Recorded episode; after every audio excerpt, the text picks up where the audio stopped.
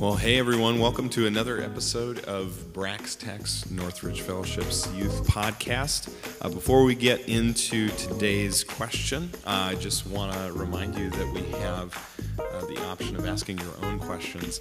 This summer is Ask Me Anything. So uh, there's a link um, that is sent out to your email, um, and uh, so you can access this Google Doc where you can ask me any question that you want and uh, you can ask it anonymously there on the Google Doc, and uh, and then your question will be featured in one of these podcast episodes. You can also ask me these questions directly with that Google Doc as also my email, and uh, you can just send me an email.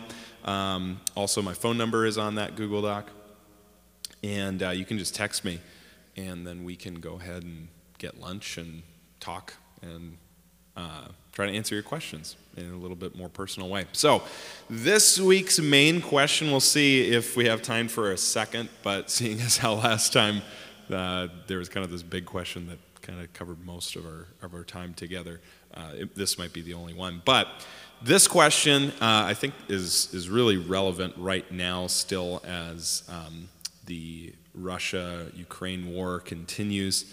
Um, this is the question that uh, that I got was why didn't God stop the wars when he could have? That was the way that the question was asked. Um, so I assume that uh, the wars refers to the Crusades and such, um, but it could really, this question could apply to any war, right? Um, it could apply to the current Russia Ukraine war, World War II, World War I, where there was more bloodshed uh, than ever before in, in human history, really, and, and those wars and, and such. So it could apply to any war.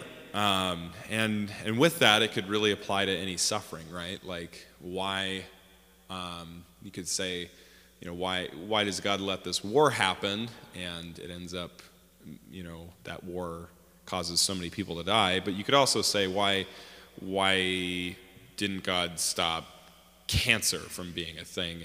Um, when he could have. Um, see, so this, this question could apply to, to so much suffering, not just wars. So you can see why it's actually a really important question, too, because, um, I mean, man, like, you could easily say this about, you know, if your if your dad went away to war and, and died in, in war, you could say, I mean, that, that hits home then, this question. Uh, you could also say this, again, broaden it out and make it about any kind of suffering you know, why is it that my mom got cancer?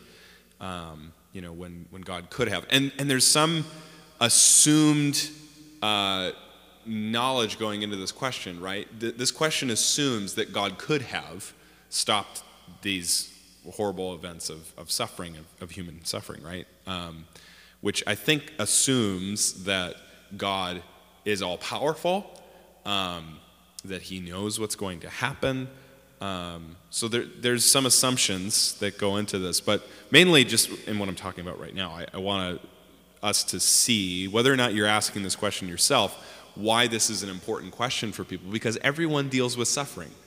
Um, so how you answer this question is, is going to um, either help or attempt to help someone who's going through suffering right now, or is going to give them information that might help them later when they go into suffering? So, this is a really, really important question. And like how I answered last week uh, about um, what does the Bible say about hell, um, and if you if you missed that, I'm sorry for the audio quality. Um, hopefully this week's is a little bit better, but I would recommend going ahead and, and listening to that podcast.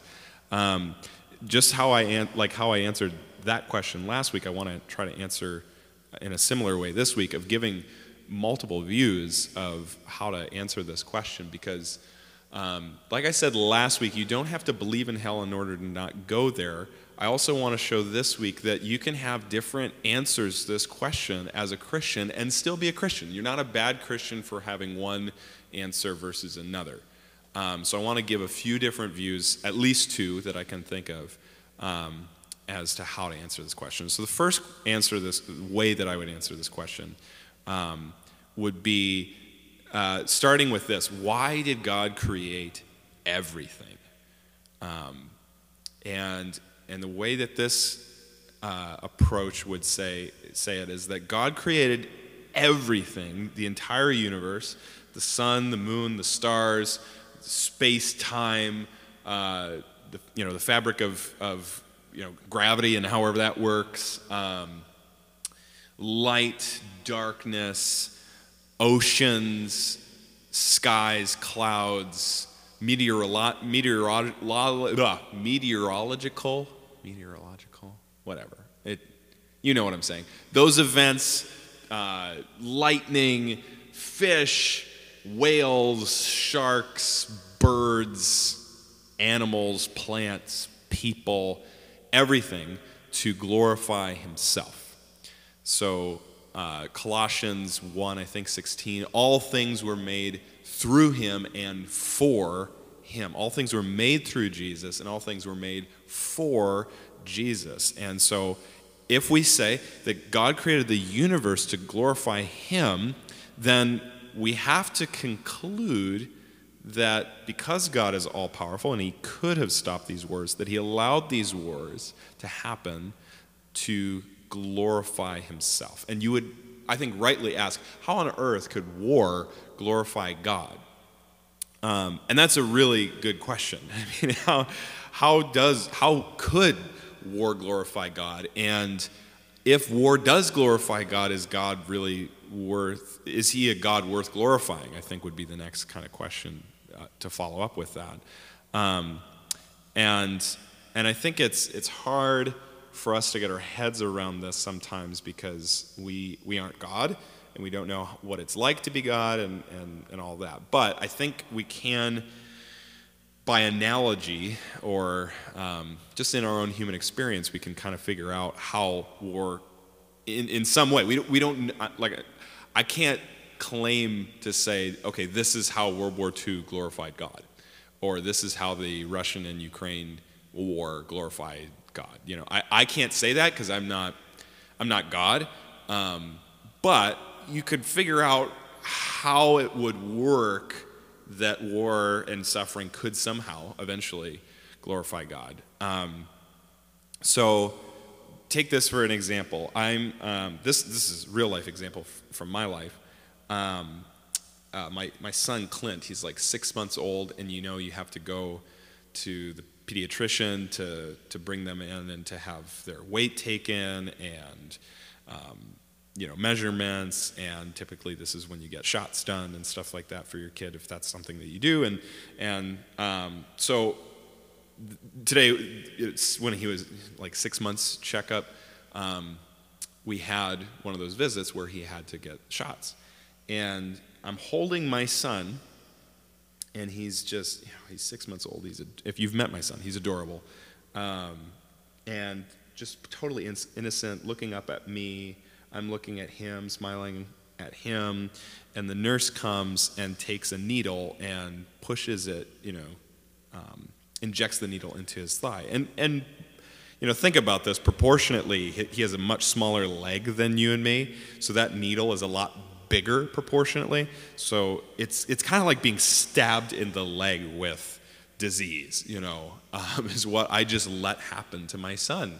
And um, in that moment, I'm looking at my son, and, and they inject the needle into his thigh, and I see his face wrinkle up in pain, and he starts to cry. And everything in me in that moment hated what the nurse had just done to my son because he didn't deserve it. This suffering just came at him out of nowhere. Um, I mean, it'd be one thing if he was doing something wrong and I had warned him that, hey, you know, you're going to get a, a, a, disease injection, you know, if, if you keep this up, and then he keeps doing it. Like, that would be one thing, but he didn't do anything wrong. This just came at him out of nowhere. And so there seemed to me an, an injustice about it um, that he got this pain for no reason. And, and as his dad, I hated everything that happened to him in that moment, the pain that he experienced. And yet, I'm still the one holding him and letting it happen. Why? Well, you could say that I had two wills, two desires for him in that moment. The first will, the first desire would be that my son would not experience pain Um, that's what I was feeling in that moment when they injected the needle into him. I didn't want him to experience pain. I hurt with him and was angry that he was in pain. And at the same time, uh, I have another will, another desire that says, I want my son to grow up happy and healthy and grow to long age without disease. So, on the one hand, I didn't want him to experience the needle in his body. On the other hand, I did want him to be without disease, and I wanted him to grow up healthy. So, both of those desires were at work, and so I let the needle go into his leg because I knew that this would somehow turn for his good someday is that hopefully it would do its job this injection and he would be his immune system would be protected from disease later on. So in the same way we could say that god of course does not want war to happen in the in the uh, on the one hand because there's suffering and there's evil and there's death, and God doesn't want any of those things to happen. But on the other hand, He might be looking ahead to the future of what this war might cause and see that, well, ultimately, this war will be used for humanity's good. Um, it might be like um, a needle causing a person to be injected with something that might cause their health later on. And we, we just don't know. And so ultimately, God glorifies himself in our world through loving people. And so whatever he does is ultimately going to be for the most amount of people's uh, best um, because he loves us. So that would be the first way of answering this question is to say that God was in control the entire time of all of these wars. He let these things happen because he ultimately saw that these things would be for um, are good somehow, and that he, because he wants to glorify himself with everything in this world, he controls these things um, with a lot of detail and um, lets these things happen so that um, the most amount of people can be loved. And he's, and he's watching the plan, and, and he sees that these wars will somehow be better for us than something else. So that's the, the first way of answering this question. The second answer to this question is, is a little bit different. Um, and it would be something like this, um, which would be to say that, that God isn't, it's not like he's so in control of everything that he can that he'll just stop things from happening or start things happening it's more like this and it's it's more of a story um, so in Genesis uh, chapter 3, um, Adam and Eve are the rightful um, uh, co rulers of the universe with God. Um, they are kind of.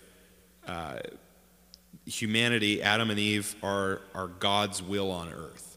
Um, God tells them to do stuff, and they do it. That's how God's will and power is exer- and his authority is exercised through this world um, humanity adam and eve. And and that is the case as long as they obey him right? Because if they disobey him well then god's authority and power and what god wants to happen in this world is not being done. Um, if they just say no, well, then they're, they're going to cut off God's will and authority and power from acting into this world. So, what happens in Genesis 3 is um, the snake, uh, the, the accuser, Satan, uh, slips into the garden and tempts Adam and Eve to eat from the tree of the knowledge of good and evil. And Adam and Eve obey Satan instead of God because God said, Don't eat from the tree of the knowledge of good and evil. Satan tempts them, they obey Satan rather than God, and so then there is sin that is brought into this world, and uh, evil is brought into this world. And how this story would go would be just like how God was um, the ruler of this world, and then Adam and Eve are the, uh, the people who execute that rule and authority and, and what God wants to happen in this world. They're the, the way that that happens. Um, they transfer, instead of being loyal and obedient to God, they become loyal and obedient to Satan. Satan enslaves them to do his will rather than God. Um, so, what would happen then is that uh, Satan becomes the ruler of this world, not God. Um, and, and Jesus even seems to allude to this um, when he's about to be arrested. Uh, I think it's in John's account. I think this is John 18, um, where Jesus says, The ruler of this world stands condemned. He has no power over me. So he would be talking about Satan there. Satan being the ruler of this world who has no power over Jesus because Jesus has always obeyed God, never has obeyed, uh, never has obeyed Satan. Matthew 4 proves this, where Satan tempts Jesus and he says no all the way through 40 days of temptation in the wilderness. Um, because he obeys God all the time, not Satan, he's not Satan's slave. And John 8 even Jesus says, whoever sins is a slave to sin. So um, the dark forces of this world, Satan, and sin um, become people's masters uh, to do his Satan's will, the dark forces of this world, to do their will, which war is the will of um, these dark forces. Um, very, very rarely do we see war being um, the will of God. The only times that we can see it really is in the Old Testament. Um, where it's explicitly said that God uh, is commanding the Israelites to um, destroy these evil, idolatrous, um, in, uh, sin enslaved, sin loving, darkness bringing, evil bringing, suffering bringing people. Um, so instead of viewing it as, well, this whole world is kind of neutral um, there's no outside influence besides God, um, and God just lets these wars happen. Instead, it would be uh, Satan is, has become ruler because we've let him become ruler. We've given up the keys to this uh, earthly kingdom um, to him, and now he rules. And then Satan um, enslaves people to sin, and then through that, Satan's will is done, which includes war. So then you would ask, okay, well, why hasn't God stopped Satan from bringing war? Isn't God all powerful? Well, he is. I, I would. I think God is. I think he can do whatever he wants. Um, that seems to be pretty clear from uh, Old Testament and the New Testament. God can do whatever he wants, but um, he has set up this world, this universe, in a certain way uh, to operate, and he has set it up so that humanity has to be enslaved to someone. Or a better way would, to put it would be humanity has to have a king, um, has to have a ruler. We can't be our own rulers. So it's either going to be God or all of these dark forces. And we've chosen that all of these dark forces would be the, the king, uh, the kings and queens of, of this world. And so, whenever we sin, we are obeying these kings and queens, uh, uh, you know, the dark forces of this world. Um, so, if you are angry, you're obeying those dark forces of sin and evil. If you lust, you're obeying those dark forces of sin and evil. If you desire war, you're obeying. And, you know, some of this, like the desire for war, that, that might be an oversimplification, but. Um, you're obeying these dark forces and, and their rule rather than God's. Um, so God then is, would be saying, um, yeah, I am all powerful. However, we have a system here that we're not just going to break. I've set the system up for a reason, and, and I'm not just going to break it by coming in and, and saying, okay, humanity, you don't get uh, um, to, to choose who your ruler is going to be. It's just going to be me, and I'm going to kill all of these dark forces of you know Satan and his demons and all that kind of stuff. Um, rather, what God has chosen to do is He has sent His Son to create, to bring, be the, um, the king of the new kingdom. So there's the old kingdom that God, that humanity has handed the keys over to Satan and his, and his forces. Uh, but now there's this new kingdom that Jesus has brought.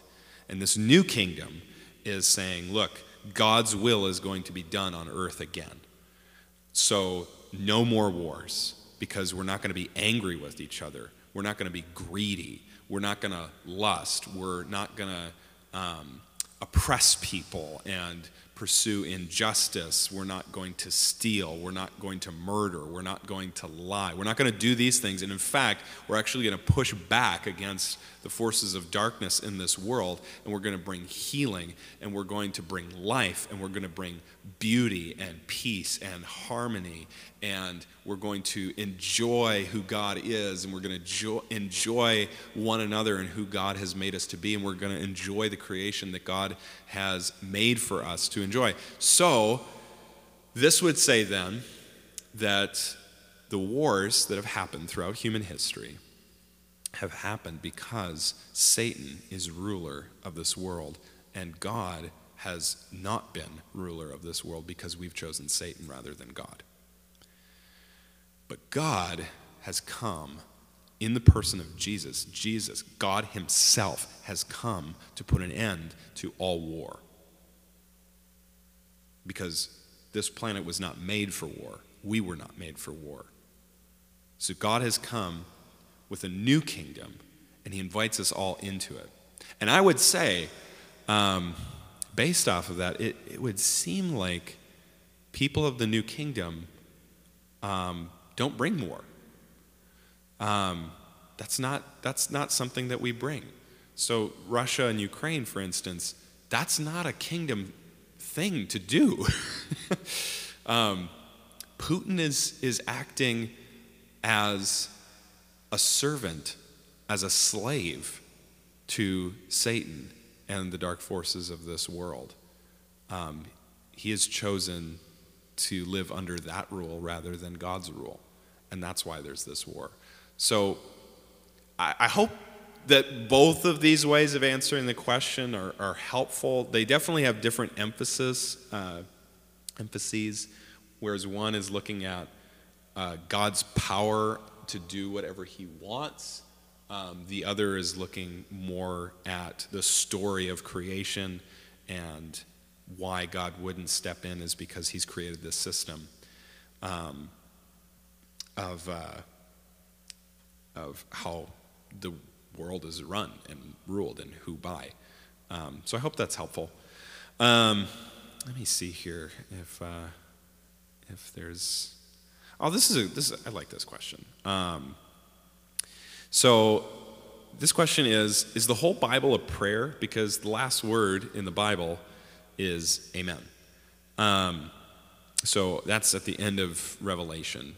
Um, let me just really quick see if I can pull that up for you and I can read that to you. Uh,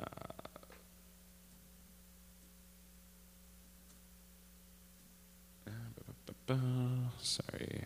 Okay, here we go. Revelation 22. Um, and this is, I think, let me see.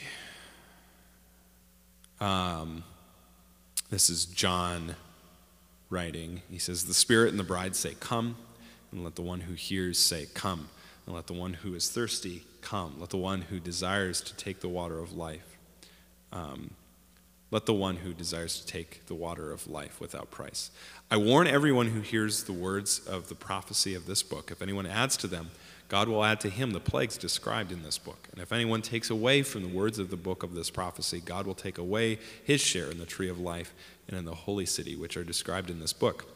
He who testifies to these things says, Surely I am coming soon. Amen. Come, Lord Jesus.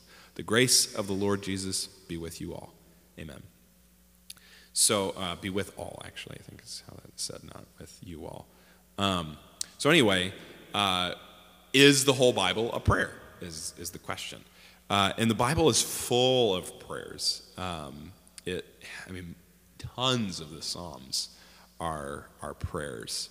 Um, and, and the Psalms are actually um, prayers that would be sung to God. That's kind of a, a, lot of what worship is in in the Old Testament, at least. Um, and I think would be a component of worship today would be that um, they are things that we are communicating to God, and that makes them, in a sense, prayer. Um, so there's those prayers. There's prayers in the Old Testament. Um, Moses praying as he, you know, he's talking with God.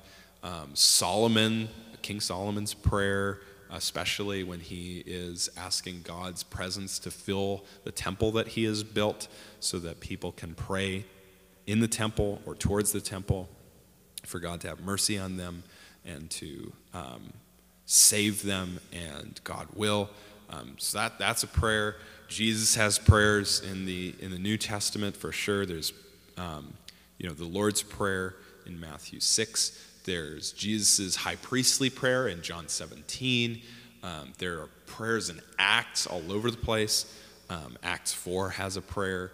Um, so there's lots and lots and lots of prayers in the Bible, Old Testament and New Testament. But, but the Bible itself is not a prayer.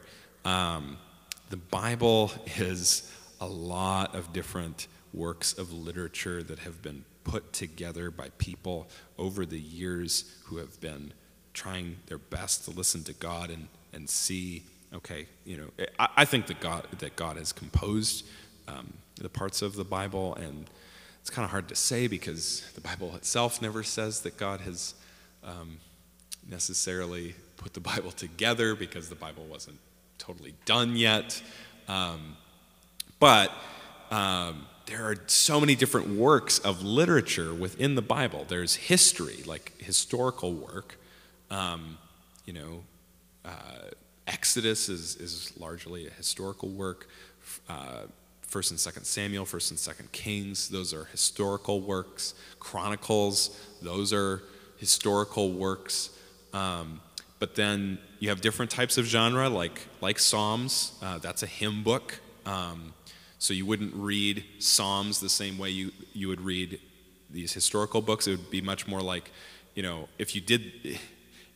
The historical books are, are like reading a history textbook a little bit more like that and then Psalms is more like reading poetry. And if you try to read, um, you know, Psalms like you're reading uh, historical work, things get weird.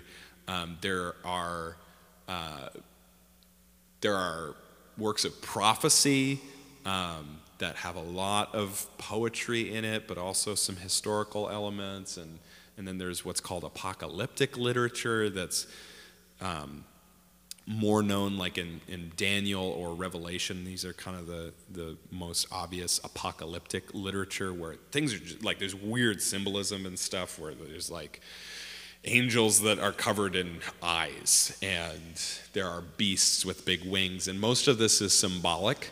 Um, and they're trying to say something about what they're writing, who they're writing about, or the historical events they're writing about by using such symbolic language.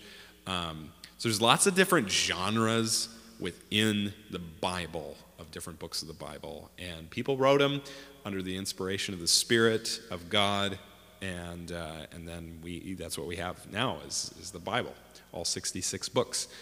Um, but to answer the question, is the Bible a prayer? Uh, no, uh, and the and the reason I say that is because the question was asked because the question was asked because the last word in the Bible is amen. Um, but if you look at the context, which is very important when you're reading the Bible, um, is it seems to me um, that verse 21 of chapter of Revelation 22. So for one, you have to know Revelation was not intended to be the last book of the Bible. Like I said, they didn't have the Bible at the time. All they had was the Old Testament.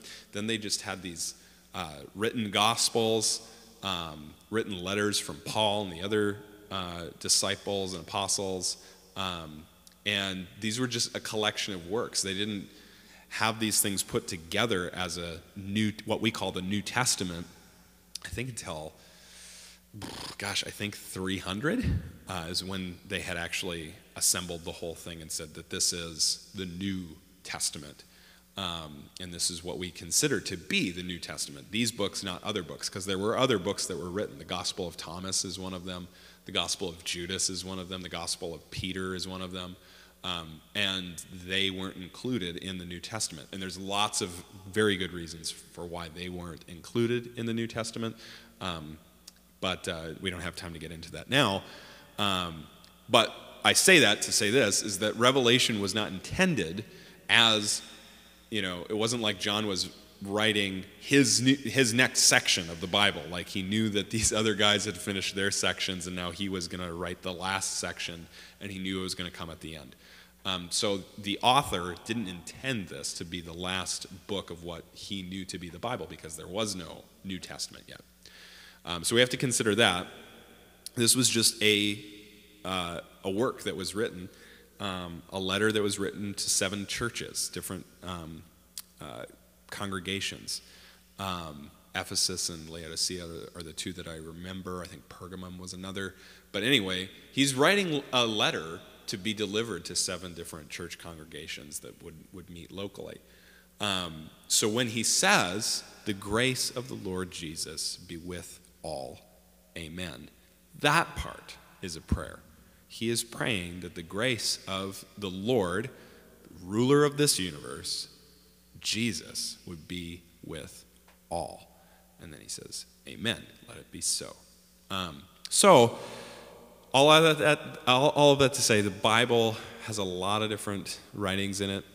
It's, the Bible itself is not a prayer, um, but those last words are prayer. And I think that that's important for us to, to, to know is that the way that God set it up, at least, is that the last thing that we would read in our New Testament, in the whole Bible, if you're going from Genesis, all the, Genesis 1 1 all the way to Revelation 22 21, is that the grace of the new ruler of this new kingdom would be with everyone.